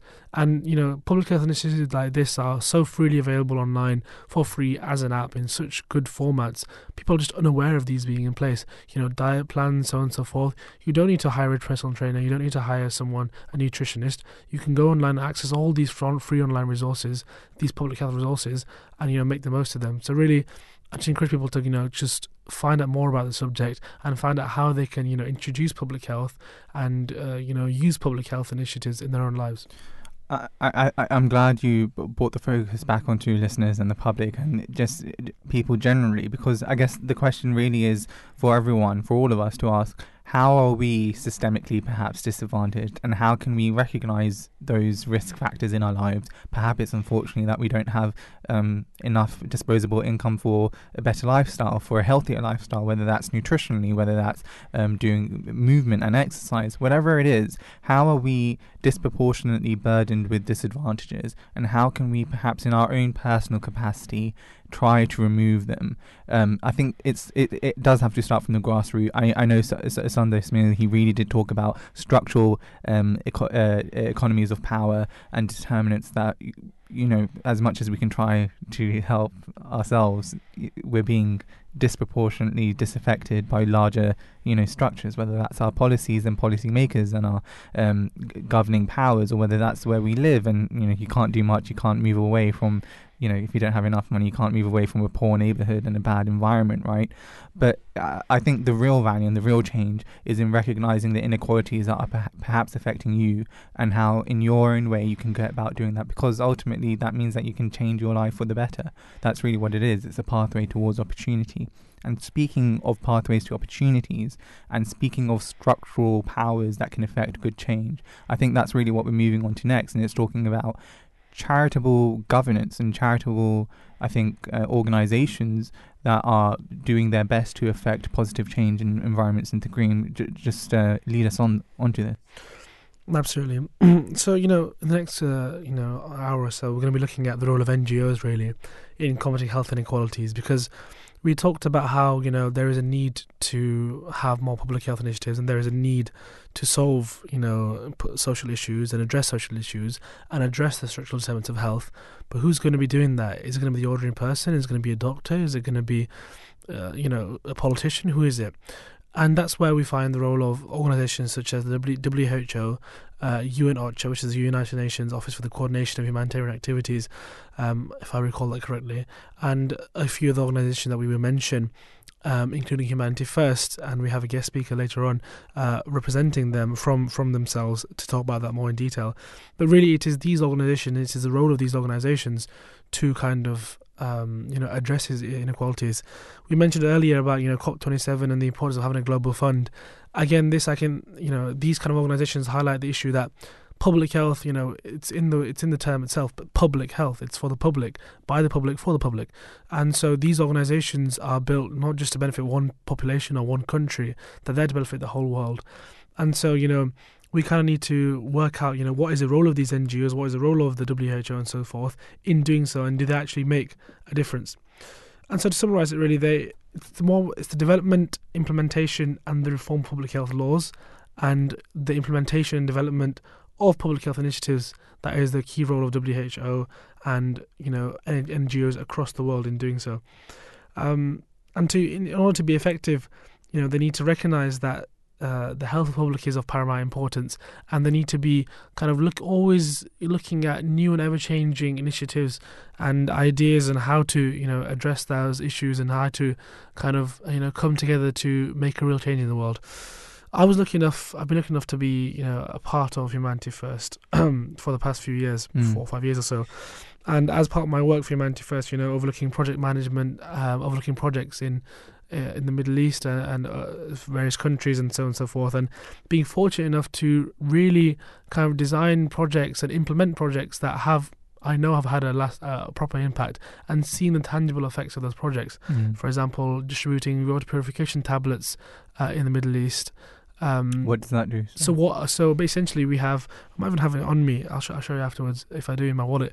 One chlorine tablet can purify, I believe, five liters of water. Wow. And so sending kind of two boxes of those tablets is enough to purify about 110,000 liters of water, I believe, depending on how many there are in each box. Mm. And that is kind of like, I think, five, 600 people. That's like the water, their water supply for a month uh, being purified. Incredible. All you do is you drop one of the tablets into five liters of water, put it through a strainer or filter to remove the physical debris and the dirt and you you now hopefully are stopping yourself from having cholera and so on and so forth. Again, public health. Mm. You know that is a public health issue. Water and sanitary health, WASH we call it. Um, addressing WASH issues is, is a key part of an NGO's job. And so it's small project like this, food baskets, for example, addressing nutritional issues. Mm. You know, um, paying I think it was about thirty pounds or so I think it cost for about if if, if, if I'm not wrong for a month's worth of supplies for a family of five. And so thirty pounds for a month worth of supplies for a family of five is, is, is absolutely incredible. Mm. Um, and the impact you can have, you know, with your money is, is, is profound um, and we were helping you know hundreds and, and you know almost I think thousands of families um, per month uh, in doing so, and so really seeing those tangible effects is what you know really got me interested in the role of NGOs, mm. and you know I ended up going to you know DIHAD conferences and conference and the. Um, AidEx, the AidEx conference in Belgium uh, last year, and where really I saw how the NGOs are ever evolving. They're not stuck in the. The good thing was they're not stuck in in in the, in the old days. You know, they're not stuck with with. There's new ideas all the time. For example, sanitary pads was a, was a big issue at the time, and how to kind of um, you know ensure women's hygiene is is kept up to date. And so that's the um that's the role of NGOs really is is being innovative and being sharp and addressing the public health issues and you know making sure you know they come up with those ideas and then also being able to implement those ideas one issue that you know is is is not is fundamental to a kind of lot of organizations, a lot of world organizations, is you know the bureaucracy and the red tape around a lot of these organizations. And working Humanity First, you know, that's one thing that I kind of really almost admired was the quick turnaround, was the the structures in place, which ensured that you know whoever and almost the the the direct uh, leadership kind of style, which was that if you had an idea that was good, you and you had the energy and you wanted to take it forward, you had that capacity to do so to present the proposal and take it forward. And it's that kind of dynamic leadership and that dynamic teamwork that is so crucial to address public health issues. When COVID hit, for example, you know, I was looking enough to be part of the uh, the response team who are creating reports on almost a daily, weekly basis and keeping up to date with you know daily developments with COVID. And you know that whole workforce was turned around in a matter of a day of days, and work began to combat COVID literally within a matter of days of of it being declared a pandemic. And so it's that kind of you know that kind of dynamic structure, like I said, and that fast working kind of uh, style of of of humanitarian work that is so crucial and so needed. Just a little bit more about um, kind of what exactly does the WHO do um, before we move on to our interview, just so you know our, re- our, viewers have a little bit more information. So for universal health coverage, really, um, they kind of want to focus on primary healthcare um, and really improving access to, to to essential services um, that is kind of the, the, primary sources, you know, making sure people have access to a primary healthcare source. Um, and then on the more of like the structural determinants of health kind of side of it, they want to work towards, you know, sustainable financing and financial protection because, you know, income protection is so, so important, mm. you know, mm. as, as we've, we talked about so much earlier in improving health inequalities and kind of improving the health standards and health outcomes of, of a population. Um, improving access to medication uh, and health products, again, once again, another crucial part of it. training the health workforce and advising on labour policies and uh, supporting people in uh, people's participation in national health policies. Again, it's where that health education aspect of it comes into it. Like we, like I said with the insight before, health education is so important, not just on an individual uh, level, but also on a health workforce level. Um, you know, making sure our, your health workforce is trained and and is well well established enough to kind of deal with any emergencies and deal with any um, uh, you know kind of incidents that occur and so on and so forth. But I believe you have a caller on the line. Um, yeah, so we're, we're very um, glad to have uh, Kaleem Edwards um, o- online from Humanity First. And thank you so much, Kaleem, for giving your time today. We're really talking about the role of um, you know the work that Humanity First has done and spotlight it, spotlight it as well. And um, just to introduce uh, Kaleem Saab, I believe he's a trustee of Humanity First, Humanity First UK, I believe. Um, and you know we're, we're so glad to, to have you have you here today, Kaleem Saab. No, no, that's, uh, thank you very much for having me on. It's my duty and uh, an obligation to, uh, whenever not an, an, invitation is put, to jump on board and uh, and make sure that everyone knows uh, what we're up to and, and give a bit of an update, really. Right, thank you very much, uh, regardless as well. Um, so, just uh, just to start off with, could you give our viewers? I'm sure many of them are already familiar, but just as an overview, um, can you give a please give um, you know a brief background and history of Humanity First? Yeah, since 1995, uh, in the sort of Kosovo uh, war um, in the Balkans, uh, we saw a need there for a, a non-sectarian um, agency that could go into places and provide disaster relief cover. Um, and that was the uh, sort of that was it was created by the the then fourth um, the head of the uh, the Ahmadiyya Muslim Association, the fourth Khalifa at the time, and he he um, he, he you know saw this saw this gap. You see where you have um, charities that, you know, whose side are they on?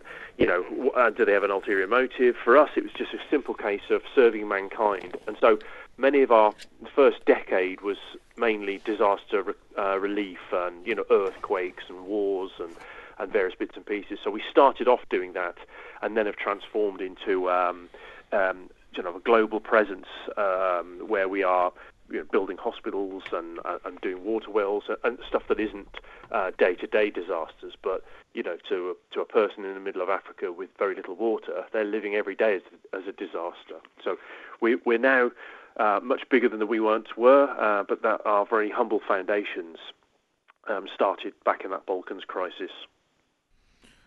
Brilliant, Zaka. Thank you so much, um, Kaleem Saab, for, for, for mentioning that. We just wanted to also then ask about um, you know, how it's just, really NGOs, really rather, and uh, you know, who, what sort of NGOs are at the forefront of reducing disparities in healthcare systems around the world? Perhaps you've seen from your experience in going on these missions outside. Um, you know, who, who who are the actors? Of course, you know, Humanity First is there. How do you perhaps interact with um, some of the other um, organisations?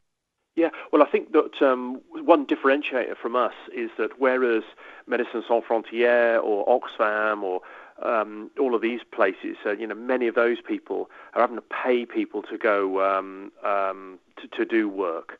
Um, so when you look at those big names, those big sort of high street charity names, your Oxfams and uh, uh, uh and that, and then also for medics like Médecins Sans Frontières and UNICEF, they are big charitable organisations, but they don't have the army of volunteers that we have. We're really, really, really blessed. Honestly, we have so few paid uh, employees of Humanity First. But look what we do. You know, if you look at our website and look at our follow our Instagram feed, which I definitely would recommend, and our Twitter following, uh, assuming the Twitter stays up past the weekend.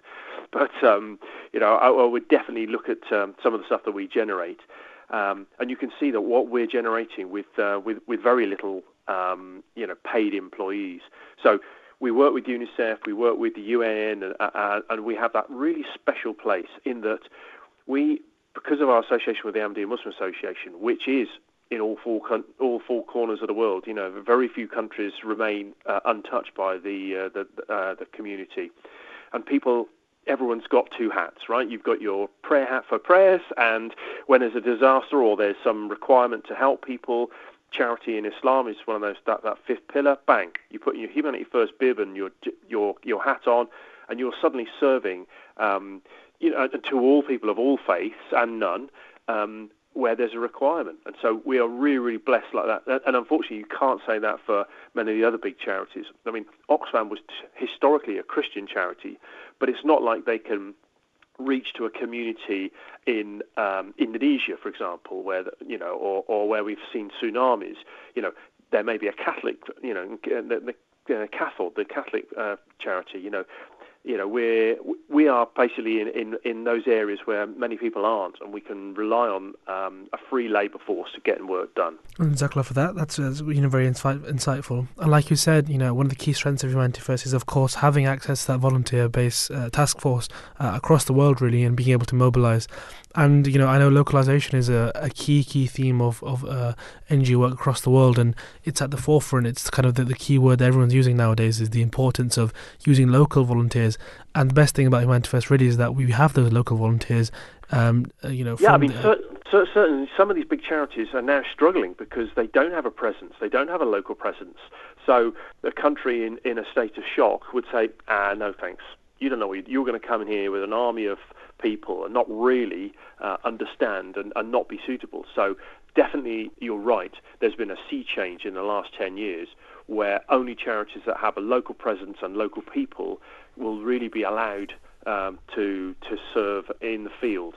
And that's really our, our great strength. And that's why we're being chosen uh, more often than not by the big aid agencies to, to be their conduit. Absolutely, and we've seen that you know in disasters in Indonesia and so on and so forth, where Humanity First has been you know there at the forefront simply because we have that task force ready to mobilise.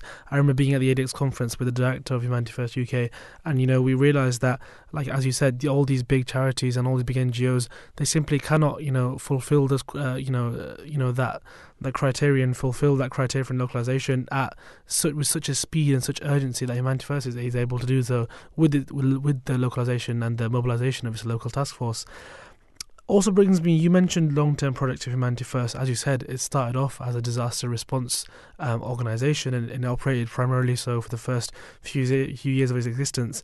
But for the past few years we've seen kind of the programs aspect and the program department of humanity first you know expanding and having a lot more programs in in its uh, repertoire.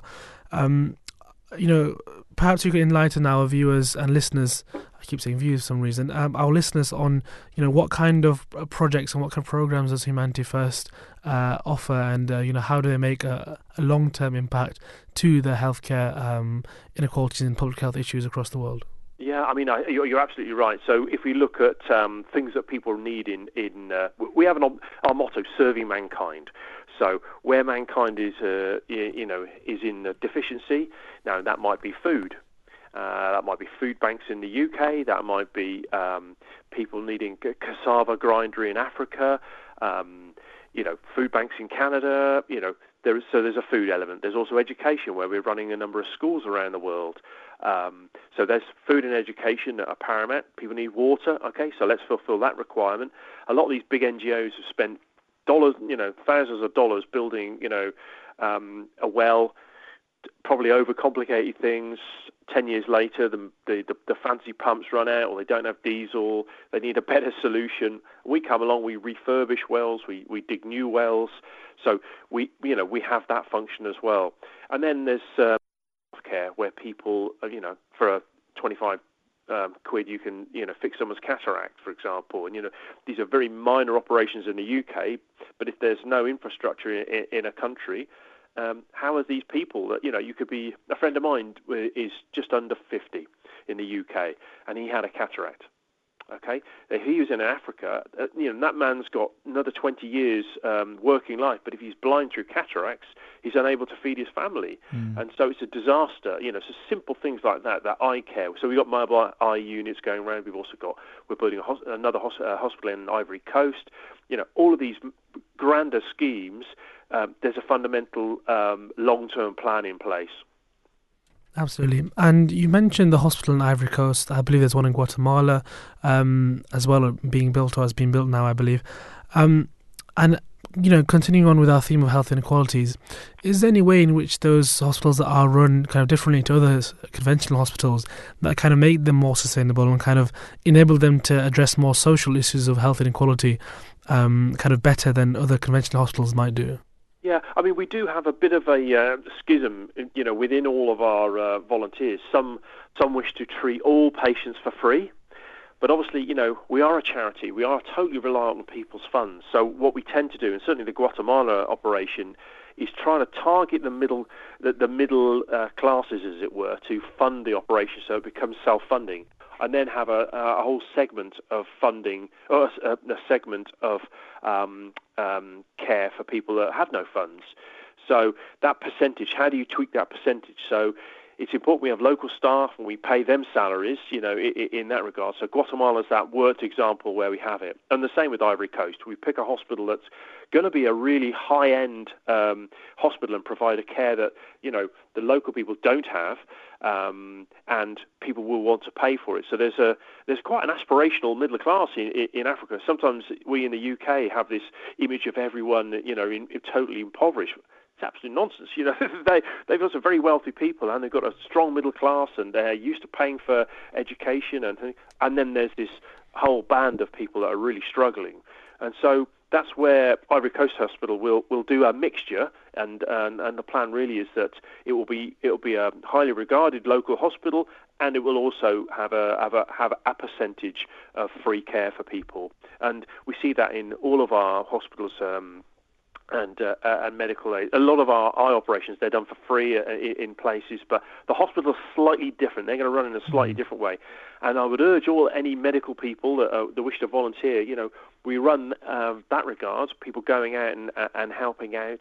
So we do run volunteer bases, but you find Guatemala, a lot of us, there, there is staff and and some of our experts within the community go out and, uh, and do training and uh, and get uh, and share expertise and learn from the locals as well. Mm. I, I mean that just sounds uh, absolutely incredible. The work I, I you know, we've we've heard from you about the unique model, perhaps, of Humanity First in comparison to other NGOs. It's uh, incredible work in, in, in mobilizing. Uh, is there any challenges that you you or particularly Humanity First face? You know, you mentioned about the staff expenditure that you have to perhaps um, pay forward to, but are there any other wider challenges that you you're you know observing and trying to overcome? Yeah, I mean, the thing is that um, if you look at um, the UK government in its, in its in its infinite wisdom, closed DFID, so there's a grant issuing body that's been scaled down. So the UK is going through tremendous financial pressures, and one thing, first thing they've done is they said, well, we're going to we're going to do a, a much reduced uh, charity for for um, countries outside of the UK. Mm. So that's you know, and if you look at that across the world, then all of those grant agencies uh, are, are, offering less money. And and the other thing as well is so a lot of these, um, like Canadian government, US government, UK government, they obviously have an, an obligation to their taxpayers that money goes to to um, organisations where there's strong governance and, and, and multiple paperwork tra- trails and, and audit and, and all of these sort of rigorous um, paperwork. And unfortunately, that re- sometimes requires that one of the questions they say is, well, how many paid staff do you have? And so someone like uh, Oxfam or Save the Children or, or, or, one of these other places, they have a number, you know, they have quite a lot of, um, of paid staff. So they, they look like a more professional organisation. Uh, and sometimes grant bodies look at UK, uh, look at Humanity First and say, ah, you, you, you can't be able, you, it's impossible for you to do this work because you don't have paid employees. Uh, uh you know, so that's a, a really big challenge. So, you know, we're, we're in that sort of you know no man's land really, where you know it's a victim of our own success in that we run our model through volunteers. Uh, but then when we go for grant funding, we don't have enough. We don't have enough paid salaries, so it's a bit of a dichotomy, really. But anyway, that's one of our challenges to try and um, make sure that you know we use volunteer hours, for example, instead of having a salary demand or a, like we we actually show that the am, number of hours that people have put in, you can that's a chargeable number. Uh, so you know we can we can look at things like that. But but that's one of the challenges, and we're we're very blessed. The a lot of the donations coming from um, our friends in the Ahmadiyya Muslim Association and and others.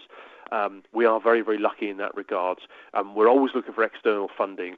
Um, and that's something that you know we have had success in the past, but we probably need to focus a little bit more on doing that. And so, if there's any any sort of um, people who are very good with documentation and love to be super rigorous around governance and would like to um, generate lots of documents, please reach out and come to us because we're that's one area that um, I would love to be uh, better at um, getting the money, which we know is available, mm. but tapping into that is a real challenge. So, you've got any smart people out there that want to get involved and uh, you know, I mean, if you look at some charities, they will pay people a bonus.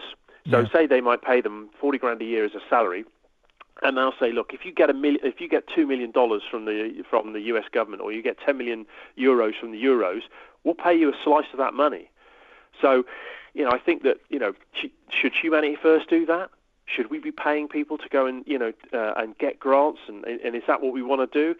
So I think that you know that's something that we we've talked about, and you know I would urge any listeners that uh, that have got um, um, an interest in that or experience in that to, to reach reach out to me, uh, Chris.edwards at uh, uk.humanityfirst.org, um, or or, con- or contact Voice of Islam on the show, and, uh, and, and they can they can patch me in. But that's one area we always need volunteers, mm. whether they're medics, whether they're logistical people, even just people that want to work in the food bank on a Saturday in uh, in in Yorkshire. Mm. So we whatever you whatever your interest is, whatever your um, uh, time and um, physical allowance is, we will definitely make good use of you.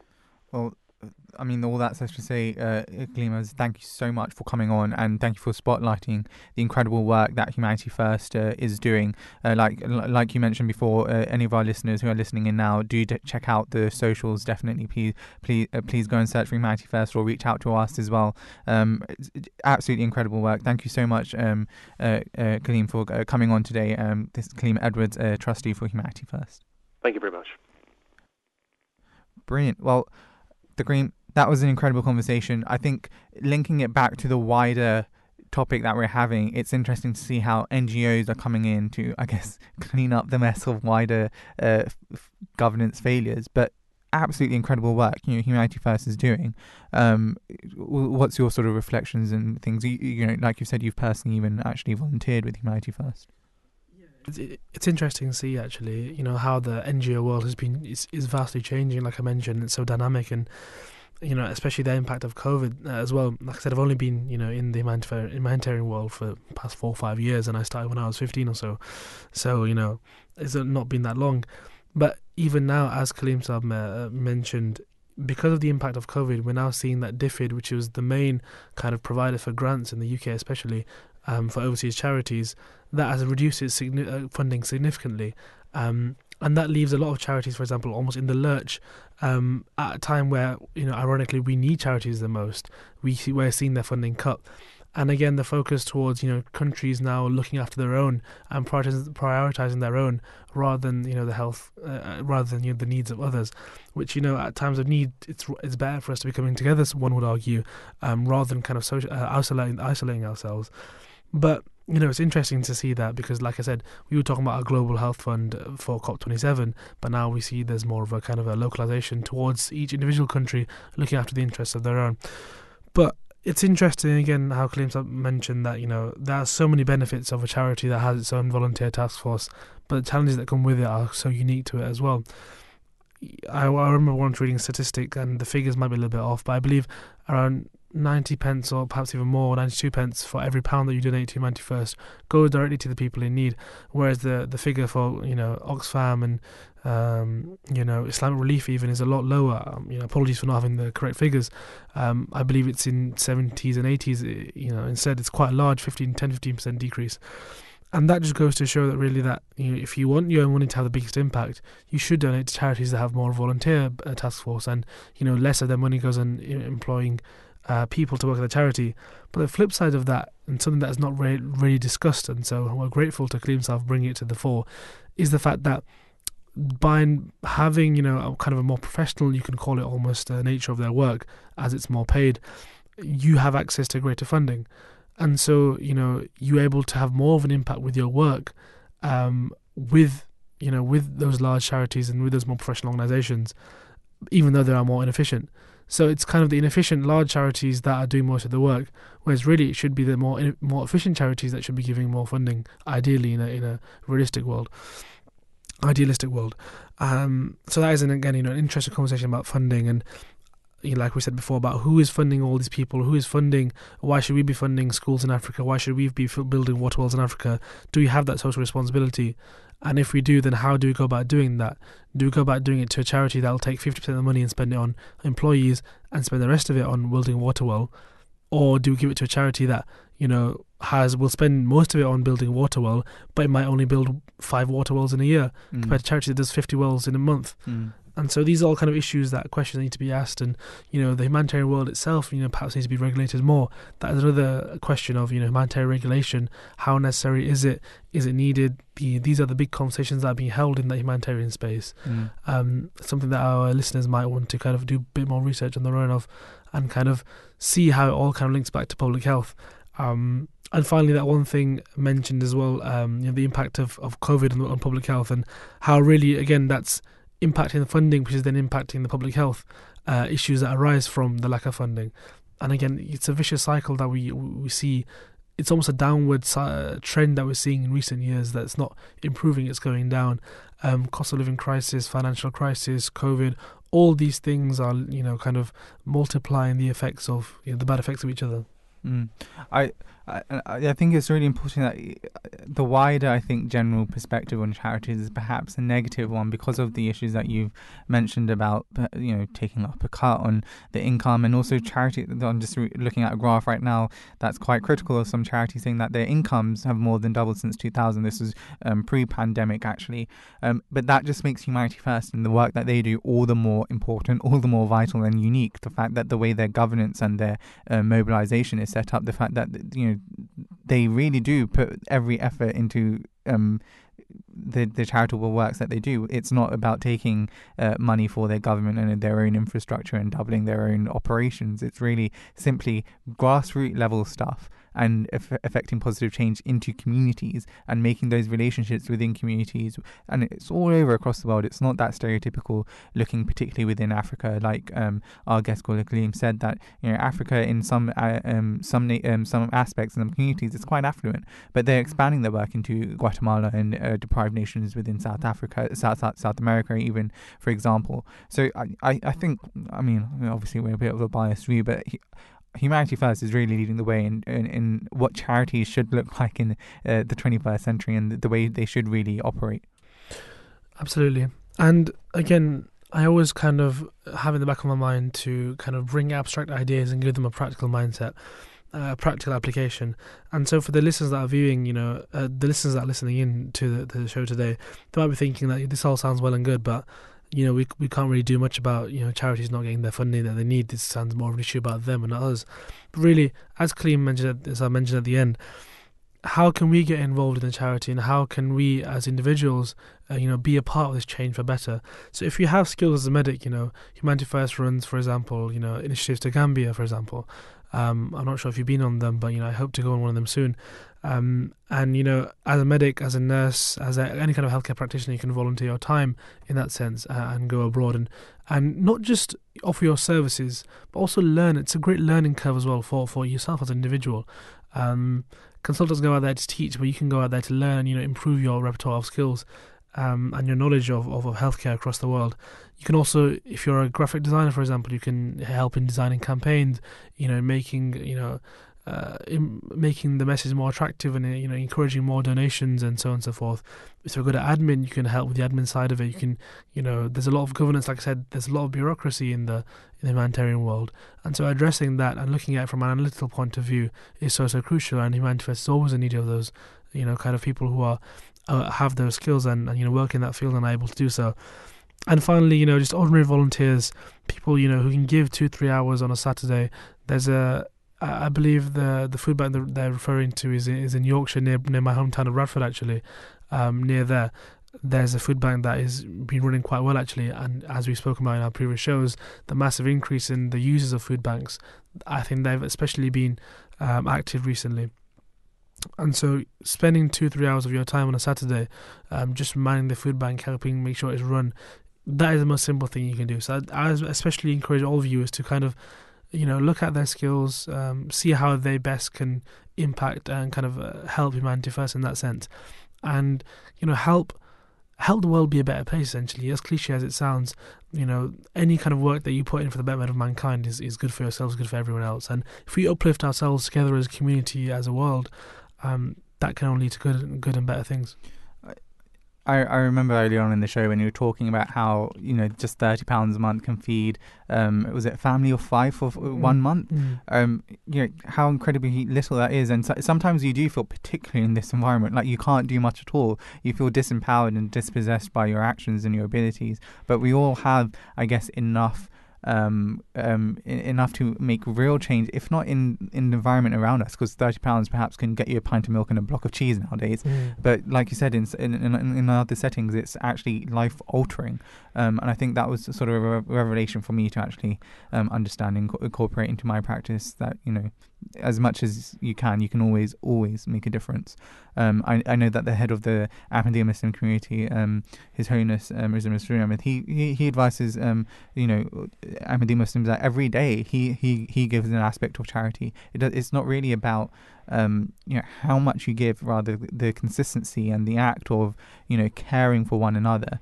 I, th- I think also just before I move on to I guess the idea of um, Islam and how it incorporates and inculcates attributes and attitudes towards being charitable and ultimately establishing all forms of equality. Remember, we came from public health inequality to how NGOs can really help balance that in favor of bettering the environment and society overall. Uh, you know, Humanity First they had a really successful telethon as well recently, didn't mm, they? Absolutely. Yes, and the telethon I was lucky enough to be, I believe it was actually a couple of hours after our last show last week happened, and I happened to be in, in there, and it seemed quite fun. Um, you might have caught me in the background of one of the live uh, uh, telethons as well, actually.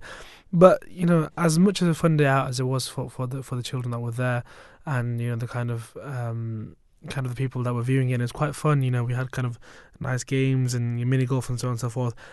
Again, apologies for not knowing the exact figures, but I believe thousands of pounds were raised. Um, I'm if you have a quick check on the figures for that for that live telethon, and it's kind of events like this, you know, which kind of keep humanity first going. And so individual donations are so so crucial um, for an organisation like Humanity First. Like I said, who might not have, might not have access to the big books that the big charities can get access to, but it's the people that you know are running the charity, it's the people that are funding the charity, the people that are, that are supporting the charity. Actually, I just wanted to mention something that I kind of missed out on earlier, is that you know in terms of the impact of Humanity First, it's in, you know, what actually does, what actually impact has it had recently? Just a few figures for you.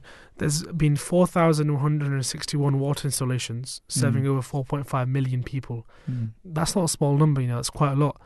Um, in any sense of term, uh, in any sense of, of, that word, you know, four and a half million people is, is you know, it's the I mean, it's, it's the population of certain countries across the world. Yeah. So we might have you know said Humanity First is is not a big player, but really, it's definitely not a small charity. It's definitely not even a medium charity by any by any standard. Mm. And the fact that it's been able to do this work on the back of its volunteer task force is, is an amazing achievement and an absolute blessing, really.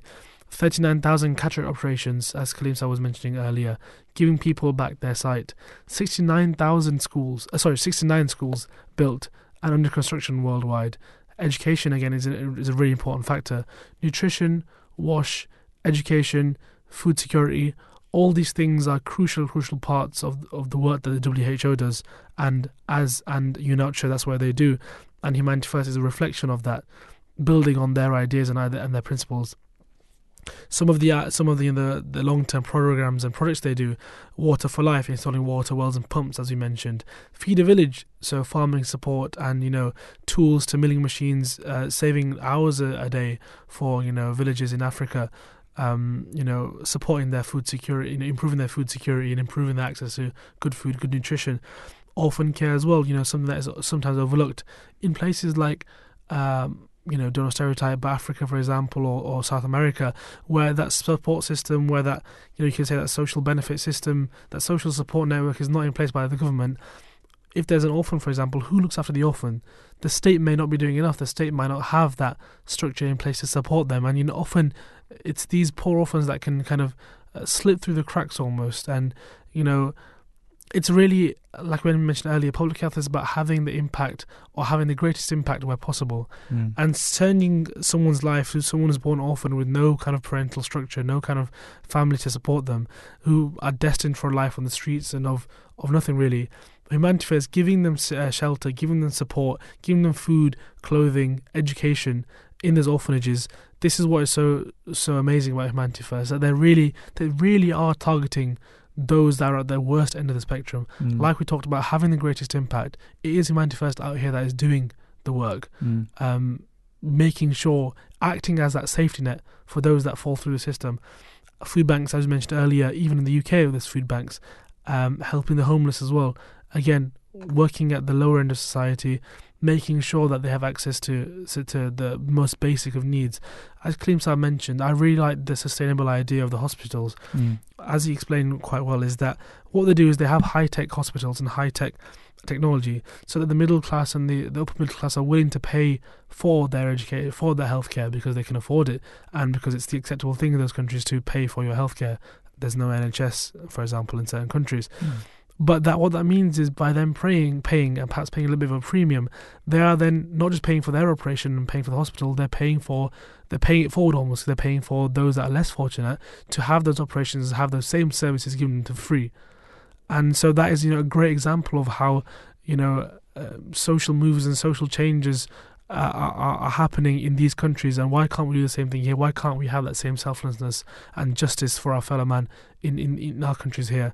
Why instead of complaining about higher taxes and so on and so forth, a whole issue, of course, but why are we not glad that we are able to help someone less fortunate than us, for example? Mm. Again, these are really important conversations to have. Um, but again, going back to the idea of, of NGOs working in public health, these are just some of the examples of you know the way in, in which Humanity First, this NGO, is helping to improve, is helping to address public health issues and public health inequalities across the world. Like you said, to contextualize it, as much as it, it's uplifting, I think we have to use a more severe word. These are life altering um, missions that Mm. Humanity First is really doing. £243,000 um, for the telethon Wow. um, last week, but I'm sure that, that, that that's um, you know uh, upshot from that because that was uh, that, that's a week old now, and two weeks old actually rather. Um, and that telethon it was just for the weekend, so it was uh, well. I mean, th- th- you could donate for um, bef- before, but really the te- the, the activity that Humanity First does and the gain that it yields is absolutely incredible. It's an incredibly productive, um, f- uh, functioning um, and, and and governing body Mm. um, and like you said, it's absolutely incredible. I think, you know, you, you might say, well, of course, Humanity First is not, is not necessarily rooted um, as a uh, or is not forwardly facing Muslim charity, like you said. You know, as much as it was founded by the fourth Caliph of the Ahmadi Muslim community, um, it's it's about affecting positive change in every environment for all people in every um, set, setting that they can. Uh, you know, like you said, whether it's homeless, um, um, providing food banks or providing shelter or providing better healthcare, and I think really. Let, let's go into rather the Islamic notions of bettering public health and bettering just the health of others as well. Why should you care for, and really, how can you care for your fellow brothers and your f- uh, fellow society dwellers, rather, in this environment where you yourself can't really perhaps care for your own self, right? I, I saw this incredibly heartbreaking, and I thought it was actually disgusting, really, that the BBC aired it. But it was this um, a single father who was living with his two boys, quite young, I'd say they're less than 10 years old. And every day, th- there was like a day in, a day in his life in, in this circumstance. He would wake up, he would prepare breakfast, he won't eat, he would prepare his breakfast for his two young sons, and if there were scraps, he would then eat those scraps. To take a shower, he'd have to boil the kettle, and then he'd have to go into the bath. Now, some some some listeners will be like, "Oh, I remember doing that in Pakistan or whatever." else." It's it's about the standard of living and the indignity that you're now facing because of the conditions that you have. And he he broke down. He said, "I can't do this anymore." And I think I think that's really what it is. There's this horrific, horrible notion that sometimes people need to just go out there and work. This is like you know, like- you said, it's about not blaming the individual. Everyone knows these are hard times. Everyone knows that there's an increase in um, food poverty and fuel poverty and energy poverty as well. People are living in colder homes. It's affecting their health. That two-year-old kid died because of mold on his home. In, in his home, you know, the father knew about it. He called the council. The social care in this country and the social um, welfare estate really it, it's had so many underfunding and cuts to its services that it's almost I guess non-existent to the point where it doesn't function appropriately. And so how can you as someone who's also perhaps suffering these indignities go out and think about other people? I think it's really hard to do that. But really I think Islam does this brilliantly in the sense that it recognizes all wealth isn't attributed to anyone. all wealth is essentially possession of God. It's given by God. God is Ar-Razzaq, right? He he's the one who provides for all. He's Al-Wahhab, who who, who he's the best of providers. And so, how can you possess something and consider that your wealth is of your possession when you also believe in the presence of God, who is those attributes and has that characteristic? So, wealth isn't essentially of yours, and therefore, that's the underlying principle of zakat as well and charitable acts that it's not just you're giving it out of the goodness of your heart, it's owed to those people as well. They have a right to some portion of your wealth. Because of the wider injustices, they don't have access to it. And so you're stepping forward to undo that injustice by providing them what is owed to them. It's not, you know, this charity, charitable act mm. out of the goodness of your heart. Mm. It's what's necessary and what's just and what's mm. right. Whenever the aspect of justice is mentioned, I, it always brings me back to His Holiness the Fifth Caliph of the Muslim community when he had, you know, a series of lectures uh, recently across the world where he spoke about justice in an unjust world and how he spoke about you know the key themes of personal justice and justice starting from the home and justice based on the Islamic themes. Islam is a beautiful religion in the sense that it always goes back. There's there's rules and there's kind of guidelines that are there to structure your life and make it easy for you to understand the principles on which it's based on. But it's those principles and those key themes that are so crucial. The themes of you know the rights of Allah, of the Almighty, the rights of God, but more importantly, the right and almost as importantly, the rights of the people. So the rights of the wealthy, the rights of the poor is that the poor a, par, a portion of the wealth of the wealthy is a right of the poor. That's why there's the system of zakat, for example, that you give that you are owed the the poor are owed a portion of the wealth of the wealthy, like I said, and so you're doing them a favor by you're not even you're not doing them a favor by giving them some money. They're actually doing you a favor by accepting the money from you and giving you the blessings in return because they're going to get that regardless. They're they're owed that. But by taking that, they're doing you a favor, actually. And it's such a beautiful way that Islam has, has structured this and given conveyed this message that it places no burden on the poor. In fact, it places the burden on the wealthy to make sure that they give it to the poor, and it does not make the you know, the, the less well-off in society, the less privileged, feel as if they're they're being a burden. For example, that's that's what I mean to say. It doesn't make them feel like they're any less valued. In fact, it, it gives them a sense of value in the sense that it you know enables them access to resources which they might have felt ashamed of or or kind of too embarrassed to ask for. And if we have if we try and apply those themes and those values and those principles in the Western world, you know, it might be, actually not might be, it, it definitely will be that we will see that injustice decreasing because people will see their fellow man. You will see your fellow uh, per- person on the street as you know as part of you. Again, go back to you know my family upbringing is a very important part of my life. Whenever you used to see you know people. Uh, when we go back back to Pakistan, I remember my, my one day my father went out and he had a stack of notes and so and so forth. Mm. And you know, I think one of my cousins went with him, and he was saying, and my father started giving kind of uh, you know notes to whoever was on the streets, whoever was in front of him. And then my cousin in Pakistan was saying, no, no, no, they don't. They will just, they're here hustling you. They're just going to take this money and give it to someone else and so on and so mm. forth. But he goes, that money is going to go do some good, surely. It, at some point, at some along the chain, it's going to help someone, right? Mm. It's going to help the beggar. It's going to help their their father, their mother, whatnot. And so, what is what are these notes to me? You know, these notes to me won't make a difference today or tomorrow, but they may they may make a difference. They may make a change in someone's lives, and that potential, that small, even though it's a small chance, that small percentage that you'll change someone's life for better, that's worth taking the risk. Mm. Because what is a few pounds here and there, if you know, for us, you mm. know, and that's not coming from a sense of privilege. That's not coming from a lofty status. That's coming from a realistic a kind of uh, sense of the economic imbalance of the world, where thirty pounds here will give you half a week's shopping, but thirty pounds in in the Middle East will give you a month's worth of food for a family of five. Having a sense of that economic disparity means that we are able to have that spending power. We're able to have that purchasing power where we can afford to, you know, kind of sacrifice a few pounds for us, and those few pounds will mean, you know, the world to certain people in, in less well-off countries.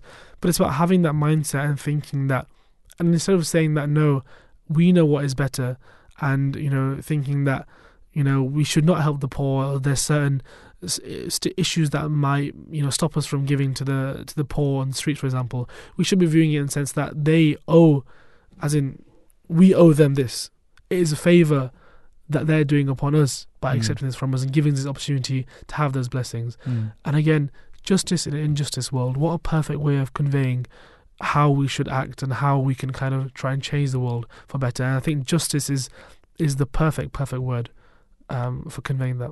I, I think I think it's really really beautiful, and the other aspect that I always think about is um, as humans in the Quran we're described as people as adab, right? That we, we we have the quality of reflecting things, and it's our duty to be reflecting the attributes, the eternal attributes of God. And one of the attributes of God, one of the beautiful attributes of God, is al adl, the utter just, the most just. And so it's our in our position and our you know sort of um, power, whatever that that may be, we always have to look for ways of spreading justice. And like you said, you know, ch- charitable acts like zakat isn't a form of goodness on our part. It's about f- reforming and re- retributing proper justice onto people that are owed that that right. Um, so it's absolutely incredible. Sorry, I'm losing my voice again. But uh, the Kareem, if you could just go over um, that what we talked about in the first hour, particularly with public health inequalities, and I'll go over what we talked about in the second hour, which was NGOs and how we can establish their roles better in forming justful, equitable society. Absolutely. Um, just to summarize the show for the viewers that you know, uh, the listeners that have just joined. Um, for the part for the first hour or so between 10 and 11, we were talking about public health, an introduction to public health, and the rise of uh, health inequalities in the world, especially after the COVID pandemic. And you're talking about, first of all, what are health inequalities? What is public health? How do we identify public health needs? How do we identify public health, uh, you know, health inequalities? And what can we do, you know, as society first, as and as individuals, how can we address those needs? How can we address those inequalities, and how can we make a difference in the world? And public health, you know, as we say, public health is so crucial uh, it's so crucial to understand what it really means. You know, like I said before, it can come across as such an abstract idea, but the principles and the morals behind it, if we understand them and apply them to our everyday lives, we can have, you know, we can address those inequalities in our own life. And by becoming social movers and social changes, what we can do is we can then improve the inequality on a wider scale. You know, we can address the structural determinants of health that we talked about. We had Sunday Ismail Saab or you know for, for our interview, and he spoke very eloquently about what, as an academic, public health academic, what his work means to him and what his work means for the wider community. And so you know, uh, introducing, uh, changing mindsets about the medical practitioners, for example, in order to you know, uh, in order to kind of improve the way in which we view health and health creation and health promotion, we talked about as well. It's these kind of, again, it's these it's these kind of principles and abstract ideas which are then translated into practical ideas that make a difference in the world. Again, I keep emphasizing this point, but it's a point that sometimes people fail to understand that you've got to look at things from an abstract point of view first to understand the concept, and then you've got to impl- apply it, really. Ideas are there to be applied. You know, we can't just sit and think about ideas all day long. Neither can we try and apply something without thinking about the moral and the rationing and the you know the rationale behind it. And so this is why education in public health is so important. And then we can go, you know, go forth and uh, look at all the public health projects. Um, we then moved on to looking at the NGOs, as as you might want to mention.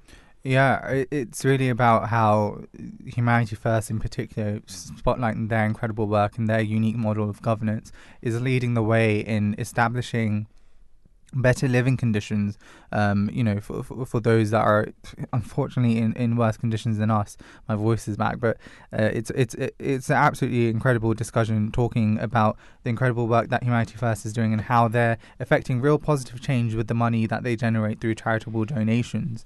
And i think overall the theme and the message is for our for our listeners and for our own selves firstly, that health exists beyond the membrane of our biology, right?